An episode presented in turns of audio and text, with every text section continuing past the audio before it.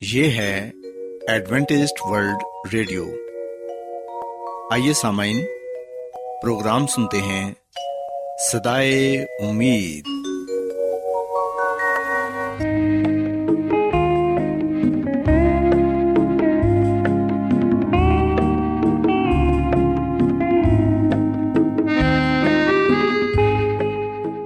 سامعین، پروگرام سدائے امید کے ساتھ میں آپ کی میزبان فرا سلیم اور صادق عبداللہ خان آپ کی خدمت میں حاضر ہیں۔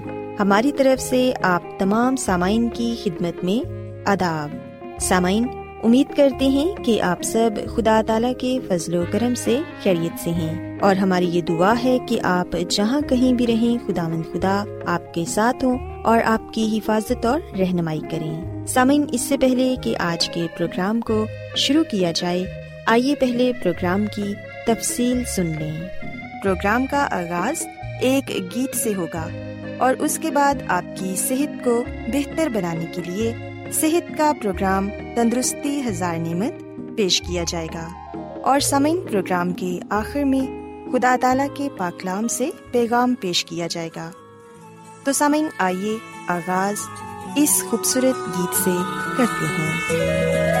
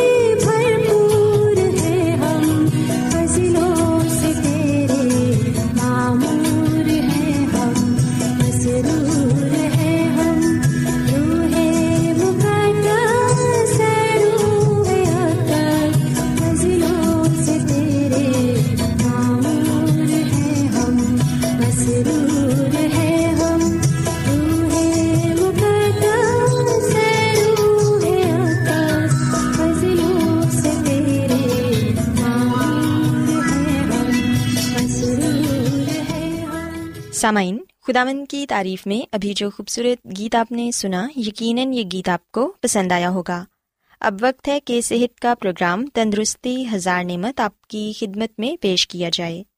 سو سامعین، آج جس موضوع پر میں بات کروں گی، وہ ہے ہماری غذا اور صحت۔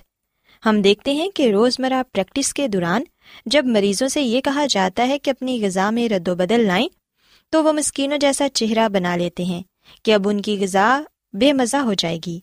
اور ڈاکٹر صاحب اب غذا کو بھی سزا بنا دیں گے۔ لیکن سامعین، حقیقت اس کے برعکس ہوتی ہے۔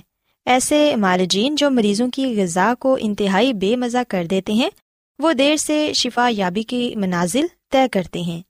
جبکہ ایسے مریض جنہیں بہت زیادہ پابندیوں کا سامنا نہیں کرنا پڑتا، وہ جلد شفا یاب ہو جاتے ہیں۔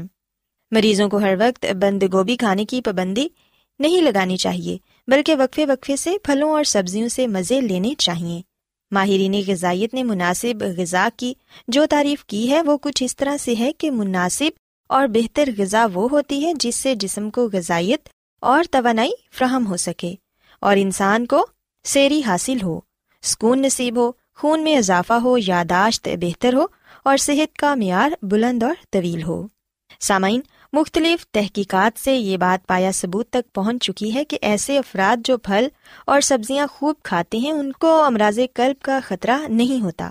اور جو لوگ پھل اور سبزیاں نہیں کھاتے یا بہت کم کھاتے ہیں، وہ بہت جلد امراض قلب کے علاوہ اور بھی کئی مختلف بیماریوں کا شکار ہو سکتے ہیں۔ سامعین، جو لوگ پھل اور سبزیاں زیادہ مقدار میں کھاتے ہیں، ان کا بلڈ پریشر بھی قابو میں رہتا ہے۔ کیونکہ سبزیاں اور پھل انسانی جسم کو بیماریوں کے خلاف بھرپور قوت مدافعت فراہم کرتے ہیں۔ اگر ان پھلوں اور سبزیوں کو متواتر استعمال کیا جائے، تو بہت سی بیماریوں اور پریشانیوں سے بچا جا سکتا ہے۔ دنیا بھر میں قدرتی اشیاء، مثلاً سبزیوں، پھلوں اور جڑی بوٹیوں کو دواؤں کے طور پر استعمال کرنے کا رجحان بڑھ رہا ہے۔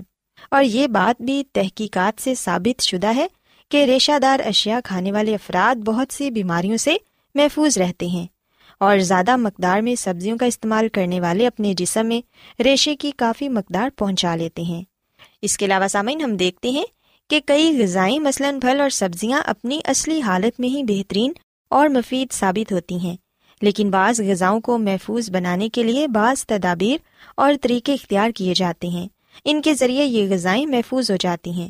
مثلاً کچا دودھ ابلے ہوئے دودھ کے مقابلے میں محفوظ نہیں ہوتا۔ اسی طرح اشائی عمل کے ذریعے مرغی کا گوشت اور انڈے محفوظ کر دیے جاتے ہیں۔ کوئی بھی غذائی شے خریدتے وقت یہ بات دھیان میں رکھیں کہ جو غذائیں مصنوعی طریقے سے محفوظ کی گئی ہوتی ہیں، جبکہ قدرت نے انہیں تازہ کھانے کے لیے پیدا کیا ہے، ان کے کوئی نہ کوئی ذیلی اثرات ہوتے ہیں، جو کہ ہمارے میدے کو نقصان پہنچانے کا موجب بنتے ہیں۔ اسی طرح سامعین، کئی غذائیں جیسے کہ مرغی کا گوشت، مچھلی اور کسی دوسری قسم کا گوشت اور کچے دودھ وغیرہ میں مختلف امراض کے جراثیم گھر کر لیتے ہیں۔ ایسی غذائیں خوب اچھی طرح پکنے کے بعد ہی محفوظ ہوتی ہیں۔ اس لیے ضروری ہے کہ ایسی غذاؤں کے تمام حصے کم از کم ستر ڈگری سینٹی گریڈ پر پکائیں۔ اس کے علاوہ فریز کیا ہوا گوشت پکانے سے پہلے اچھی طرح پگلانا اور دھونا چاہیے۔ پکی ہوئی غذا میں کمرے کے درجہ حرارت پر کچھ دیر بعد ہی جراثیم گھر کرنے لگتے ہیں۔ اس لیے کھانا پکانے کے بعد کھانے میں دیر نہیں کرنی چاہیے۔ سامعین یاد رکھیں کہ محفوظ کیے گئے کھانے کو اچھی طرح گرم کرنے کے بعد کھانا چاہیے، کیونکہ معمولی گرم کرنے سے اس میں پیدا ہونے والے جراثیم ہلاک نہیں ہوتے۔ اس لیے ضروری ہے کہ کھانا گہرائی تک گرم کیا جائے اور ان کا کوئی بھی حصہ گرم ہوئے بغیر نہیں رہنا چاہیے۔ کچی اور پکی ہوئی غذاؤں کو الگ الگ رکھنا چاہیے۔ یعنی اگر آپ نے کباب تلے ہوں تو انہیں کچے گوشت سے دور رکھیں تاکہ اس کے جراثیم کبابوں میں گھر نہ کر جائیں۔ اس سلسلے میں یہ بھی ضروری ہے کہ کچی غذاؤں کے اٹھانے، دھونے وغیرہ کے بعد ہاتھ اور برتن وغیرہ بھی پکی ہوئی غذا سے نہ چھوئیں۔ مثلاً مچھلی یا مرغی کاٹنے کے لیے استعمال ہونے والی چھری سے پکی ہوئی مرغی یا مچھلی نہ کاٹیں۔ اسی طرح جس تختے پر آپ ان کے ٹکڑے کریں، اس پر پکی ہوئی چیزیں نہ رکھیں۔ سامعین، یاد رکھیں کہ کھانا تیار کرنے کے مختلف مراحل ہوتے ہیں اور یہ ضروری ہے کہ ہر مرحلے پر ہاتھ اچھی طرح دھوئے جائیں۔ خاص طور پر اگر پکانے کے دوران بچے کے کپڑے بدلنے ہوں یا آپ کو کوئی اور کام کرنا پڑے، تو پہلے اپنے ہاتھوں کو صابن سے اچھی طرح دھو لیں تاکہ بچہ بھی محفوظ رہے اور غذا بھی۔ اگر ہاتھ پر کوئی زخم وغیرہ ہو، تو کھانے کی تیاری سے پہلے اس پر کوئی صاف سی پٹی باندھ لیں۔ یاد رکھیں کہ پالتو جانوروں، مثلاً کتا، بلی، مرغی، طوطے اور چڑیوں وغیرہ سے خطرناک امراض کے جراثیم پھیلتے ہیں۔ اس لیے ان چیزوں کو ہاتھ لگانے یا نہلانے کے بعد ہاتھوں کو اچھی طرح دھو لیں۔ یہ بھی بہت ضروری بات ہے کہ جہاں پر آپ کھانا پکانے کی چیزیں تیار کرتے ہیں یا کھانے پینے کے برتن رکھتے ہیں، وہ جگہ ہر طرح سے صاف ستھری ہونی چاہیے۔ باورچی خانے میں استعمال ہونے والے ہر برتن اور ہر چیز کو استعمال سے پہلے اور بعد میں اچھی طرح دھو کر رکھنا چاہیے۔ کھانے پینے کی اشیاء تیار کرنے کے لیے بھی صاف پانی استعمال کرنا چاہیے۔ کھانا پکاتے وقت ابلا ہوا پانی استعمال کرنا چاہیے۔ برف بھی ابلے ہوئے پانی کی جمائیں تاکہ پینے والا پانی ہر طرح سے محفوظ رہے۔ سو سامعین میں امید کرتی ہوں کہ آپ کو آج صحت کی باتیں یقیناً پسند آئی ہوں گی اور آپ نے اس بات کو سیکھا ہوگا کہ ہماری غذا کے ذریعے ہم کس طرح صحت اور تندرستی پا سکتے ہیں۔ کیا آپ بائبل کی مقدس پیشن گوئیوں اور نبوتوں کے سربستہ رازوں کو معلوم کرنا پسند کریں گے؟ کیا آپ دنیا کے ایسے رجحانات کے باعث پریشان ہیں؟ جو گہری طریقے کا اشارہ دیتے ہیں۔ ایڈوینٹسڈ ورلڈ ریڈیو سنتے رہیے جو آپ سب کے لیے صدائے امید ہے۔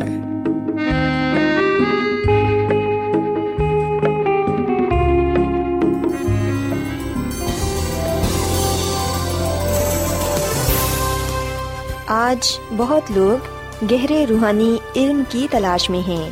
وہ اس پریشان کن دنیا میں راحت اور خوشی کے خواہش مند ہیں۔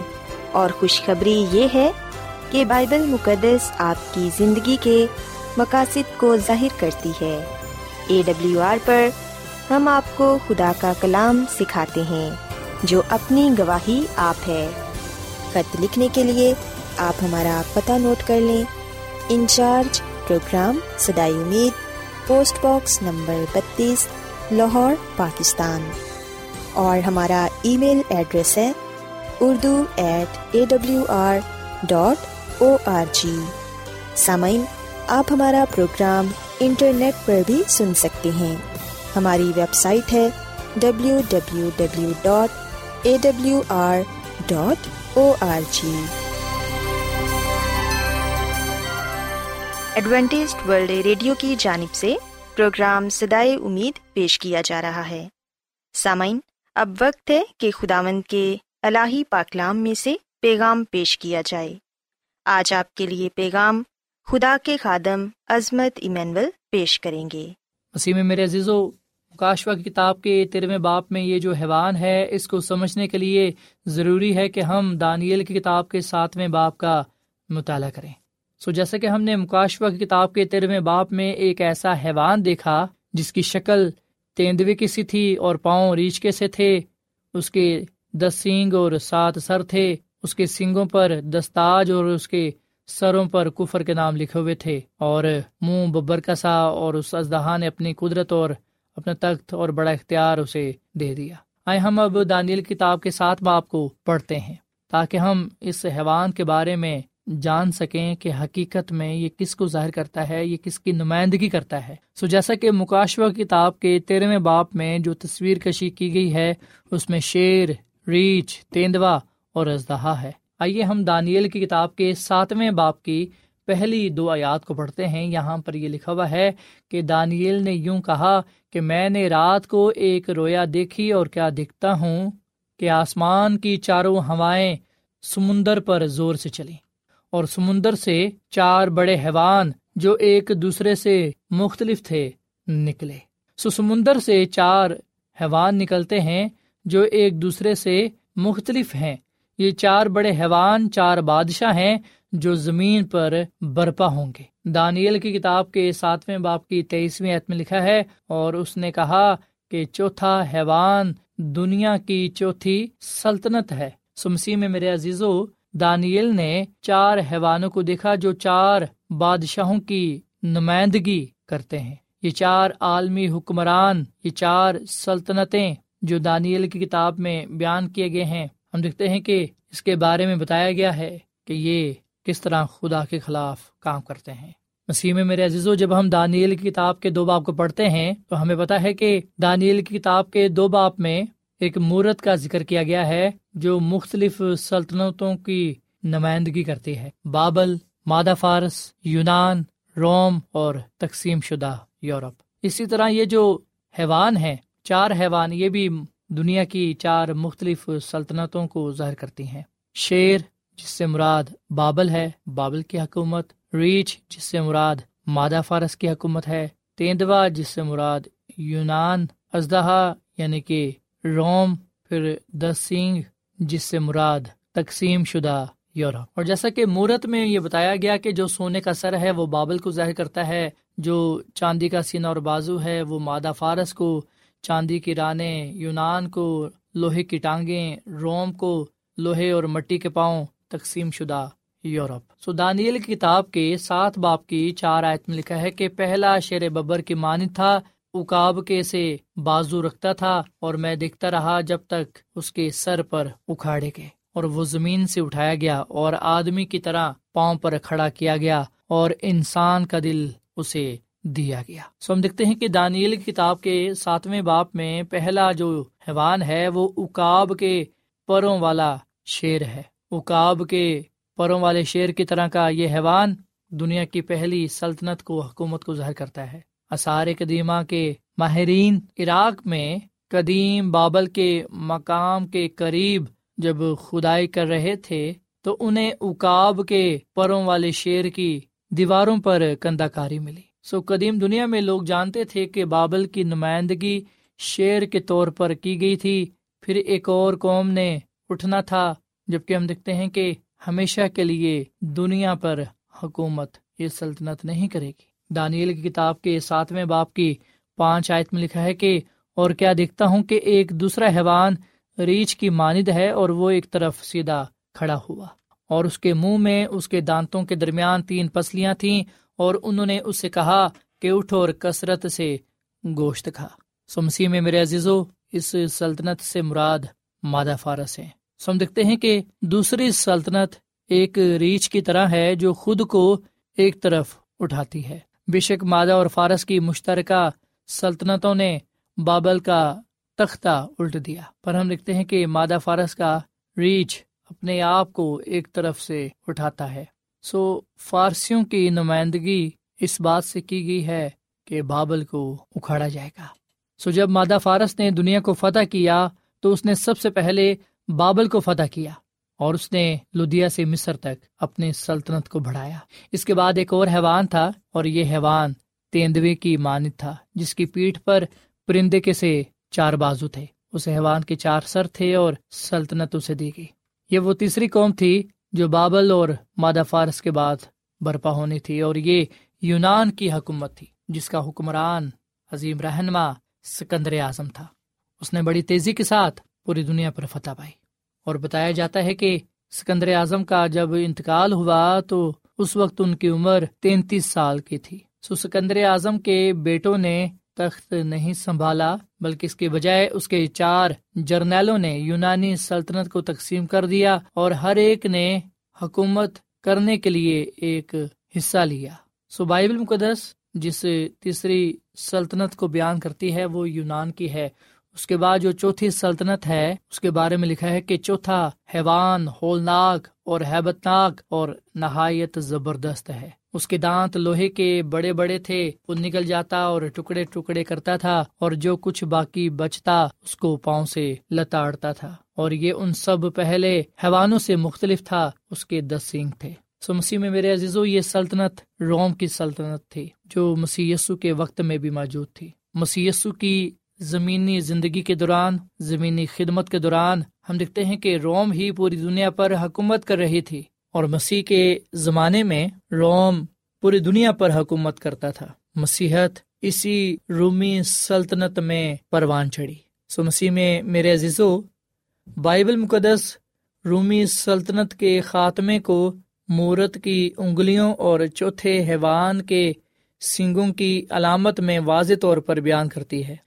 دانیل کی کتاب کے دو باپ کی تصویر میں پاؤں اور انگلیاں، لوہے اور مٹی کے تھے جو یورپ کی نمائندگی کرتی تھی مسیح میں میرے عزیز یہاں چوتھے حیوان کے دس سینگ ہیں اور بتایا جاتا ہے کہ روم کو دس اہم حصوں میں تقسیم کیا گیا۔ دانیل کی کتاب کے سات باپ کی آٹھ آیت میں لکھا ہے، میں نے ان سینگوں پر غور سے نظر کی اور کیا دیکھتا ہوں کہ ان کے درمیان میں سے ایک اور چھوٹا سا سینگ نکلا۔ جس کے آگے پہلو میں تین سینگ جڑ سے اکھاڑ کے۔ اور دانیل کی کتاب کے سات باپ کی آٹھویں آیت میں یہ لکھا ہوا ہے، اور کیا دیکھتا ہوں کہ اس سینگ میں انسان کی سی آنکھیں ہیں، اور ایک منہ ہے جس سے گھمنڈ کی باتیں نکلتی ہیں۔ سو مسیح میں میرے عزیزو، دس سینگ روم کی تقسیم شدہ سلطنتیں ہیں۔ چھوٹا سینگ دس سینگوں کے درمیان سے نکلا۔ سو یہ جو چھوٹا سینگ ہے، یہ دوسروں سے مختلف ہے، یہ جو چھوٹا سینگ ہے، انسان کی سی آنکھ ہے اس میں، یہ جو چھوٹا سینگ ہے، یہ دنیا میں برپا ہوتا ہے۔ سو خدا کا کلام ہمیں یہ بات بتاتا ہے کہ یہ پہلوں سے مختلف ہوگا۔ سو سوال اب یہاں پر یہ پیدا ہوتا ہے کہ یہ طاقت کیا کرے گی؟ اسی میں میرے عزیزو، یہ خدا کے قانون کو یعنی کہ اس کی شریعت کو بدلنے کی کوشش کرے گی۔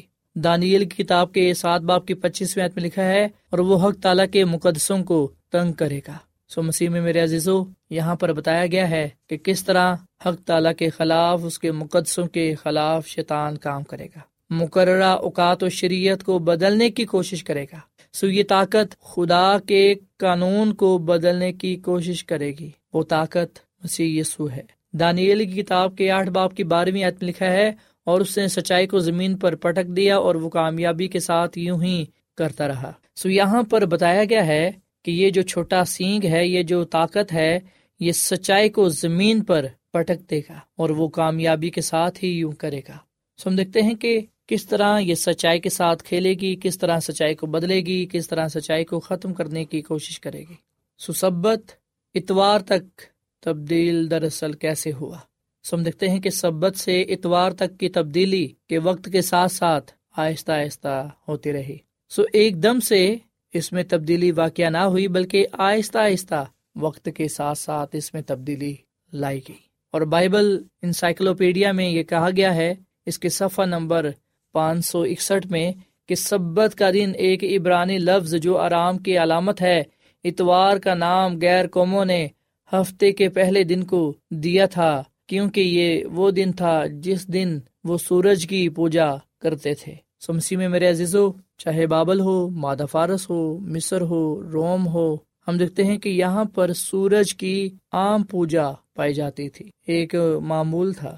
سو تین سو چھ عیسوی سے لے کر تین سو سینتیس عیسوی تک ہم دیکھتے ہیں کہ کستین بادشاہ نے جو سورج کی پوجا کرتا تھا، اس نے یہ حکم لاگو کیا کہ اتوار کو سبت پاک پانا جائے۔ سو کستین نے اپنی سلطنت کو کیسے متحد کیا، وہ اس طرح کیا کہ اس نے حکم صادر کیا کہ اس کی قوم میں بسنے والے لوگ سبت کے دن کو یعنی کہ اتوار کو پاک مانے۔ مسیح میں میرے عزیزو، جو کستین بادشاہ تھا، اس نے تین سو اکیس عیسوی میں سورج کے قابل احترام دن پر مجسٹریٹ اور شہروں میں رہنے والے لوگوں کو آرام کرنے کا حکم دیا اور کہا کہ تمام دکانیں بند رہیں۔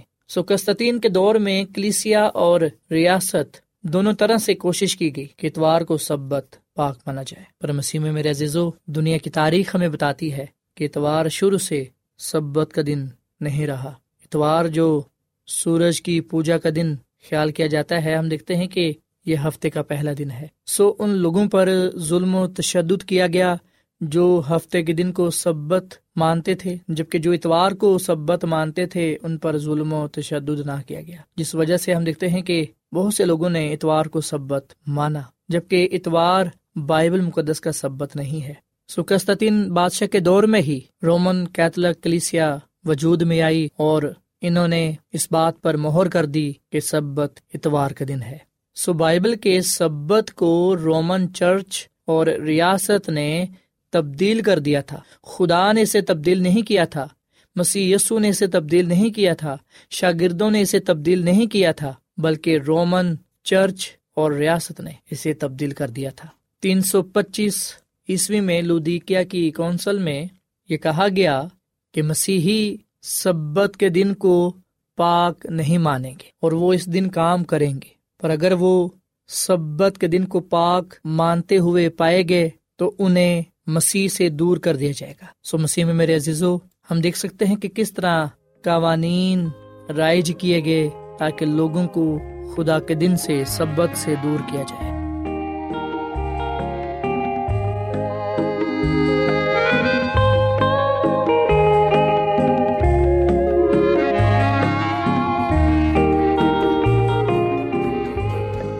روزانہ ایڈوینٹسٹ ورلڈ ریڈیو چوبیس گھنٹے کا پروگرام جنوبی ایشیا کے لیے اردو، انگریزی، پنجابی، پشتو، سندھی اور بہت سی زبانوں میں پیش کرتا ہے۔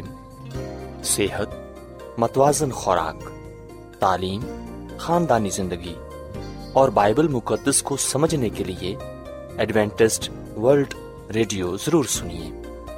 یہ ریڈیو آپ کی فکر کرتا ہے۔ ایڈوینٹسڈ ورلڈ ریڈیو کی جانب سے پروگرام سدائے امید نشر کیا جا رہا تھا۔ امید کرتے ہیں کہ آج کا پروگرام آپ کو پسند آیا ہوگا۔ سامعین، ہم چاہتے ہیں کہ آپ اپنے خطوں اور ای میلز کے ذریعے پروگرام کو بہتر بنانے کے لیے ہمیں مفید مشورے دیں اور اپنے اور ساتھیوں کو بھی پروگرام کے بارے بتائیں۔ خط لکھنے کے لیے آپ ہمارا پتہ نوٹ کر لیں۔ انچارج پروگرام سدائے امید، پوسٹ باکس نمبر بتیس، لاہور، پاکستان۔ پتہ ایک مرتبہ پھر سن لیں۔ انچارج پروگرام سدائے امید، پوسٹ باکس نمبر بتیس، لاہور، پاکستان۔ اور سامعین، ہمارا ای میل ایڈریس ہے Urdu at A W R dot O R G سامعین، آپ ہمارے پروگرام انٹرنیٹ پر بھی سن سکتے ہیں۔ ہماری ویب سائٹ ہے W W W dot A W R dot O R G سامعین کل اسی وقت اور اسی فریکوینسی پر دوبارہ آپ سے ملاقات ہوگی۔